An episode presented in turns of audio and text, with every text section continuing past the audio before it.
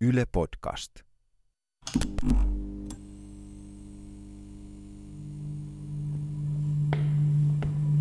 Yksityisen lääkäriaseman käytäville kallistui kelmeä valo.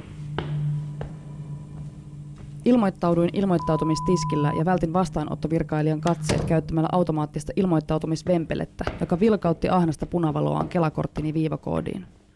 Kuului piippaus. Piippauksen myötä näytölle nousi vastaanottohuoneeni numero ja lääkärini nimi.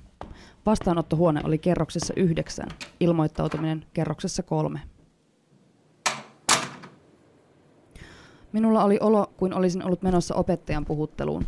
Nuhdeltavaksi, että oletko sinä nyt olevinasi jollain tapaa muita parempi typerys vai mitä sinä oikein haluat. Samalla elin kieltämisen aikaa. En ollut varma, olinko masentunut. Tai olin, siitä minä olin oikeastaan varma. En vain ollut varma siitä, olinko kylliksi masentunut, kehdatakseni hakea valtion tukea paranemiseen. Istuuduin kelmeän valon alle käytävälle odottamaan omaa vuoroani. Tuoli oli epämukava, kova, liian ergonomisesti muotoiltu. Kapealla käytävällä jökötti hylly, jonka päällä oli radio. Olisipa se ollut edes päällä, ajattelin, se radio, viemässä ajatuksia pois. Joskin jotain irvokasta hakkaavaa jytkettä tai kaihoisaa suomi-iskelmää kailottava radio näiden kelmeiden valojen alla ja tällä asialla ollessa olisi ollut absurdia. Hiljaisessa radiossa oli jotain lohdullisen kaurismäkeläistä. Katsoin radiota. Pidin siitä. Annoin sille hiljaisen hyväksyntäni ja jatkoin käytävätilojen analysointia.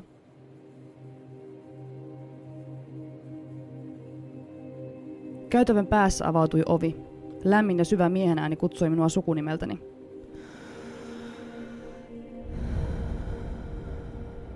Nousin.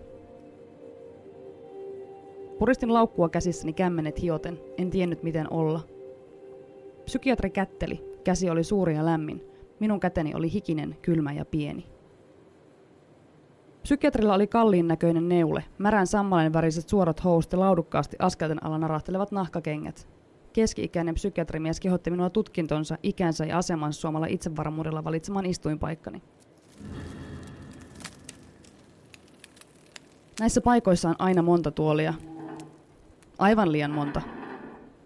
On se työtuoli siinä kirjoituspöydän vieressä. Sitten on ainakin kolme tai neljä muuta tuolia jotenkin mukamas huolettomasti aseteltuina, houkuttelevasti tulijaan päin käännettynä. Tuolileikkiä mielenterveyspotilaan kanssa. Sitä nämä tilaisuudet ovat. Taustalta puuttuu vain musiikki ja muut osallistujat, mutta tässä kellon tikityksen täyttämässä steriilissä huoneessa olisin ottanut nekin.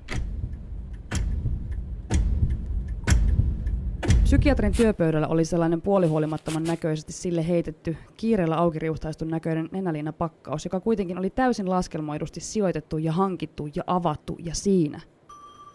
Siellä pöydällä se uhkui ja huusi olemassaolollaan, että nyt perkele itket, ja jos et itket tai jos äänesi ei edes värähdä, ei sinulla ole hätää. Hätäisesti aukirepäistyn näköinen enäliina-paketti. Se huvitti minua jotenkin omalla ruhjuisella ulkonäöllään. Ajattelin, että ehkä jollakin oli tullut kauhean kova itku ja psykiatri oli kiirehtynyt, ehkä suorastaan rientänyt laukulleen ottamaan sieltä nenäliina paketin ja avannut sen niin tarmolla siinä hädässä, että paketti oli auennut rumasti. Mutta itkiä oli saanut Nessun, johon pyyhkiä silmänsä ja niistä itkun sykäysten aikaan saama räkä. Ajattelin toki myös tässä hermostuneisuuden synnyttämässä mielenpyrähdyksessä, että ehkä psykiatri oli tässä hengittämässä huoneessaan aikaa kuluttaakseen hivelöinyt itseään, vetänyt käteen, onanoinut. Ja ajankulusta tai hivelöinnistä tuloksen määrästä yllättyneenä joutunut riuhtamaan asiakkaidensa kyynelehdintää varten varatun enärina paketin auki aggressiivisella kiireellä ennen sepaluksensa sulkemista. Analysoin huonetta ja psykiatrin neulepaitaa. En osannut sanoa mitään. Koko tilanne oli kauhistuttavan ahdistava ja päässäni takoi pelko siitä, etten olisikaan kyllin masentunut enkä pääsisi terapiaan, ettei saisi tukea, että olinkin oikeasti vain saamaton laiska ja keskittymiskyvytön.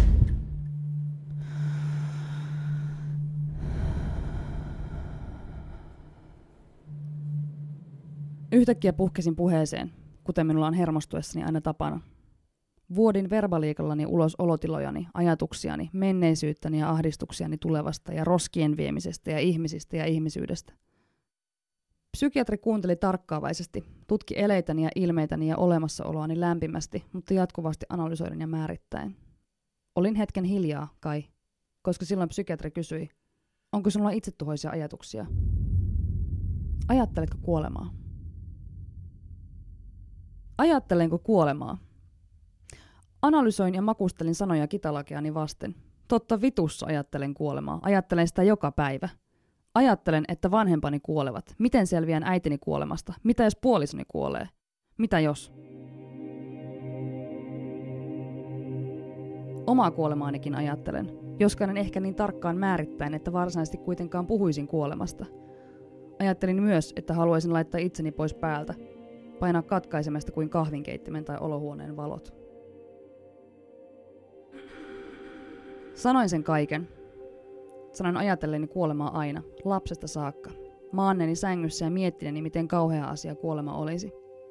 Pelkäsin kuolemaa pitkään, sillä pienenä lapsena oli kauhistuttava ajatus, ettei eränä päivänä vain olisikaan olemassa, vaan makaisin lämpimän sängyn sijasta kylmässä maassa, kylmässä arkussa, kylmänä. Keho on tyhjä ja matojen syötävänä. Kehossa ei ole ketään eikä mieltä enää ole. Kaikki olisi poissa.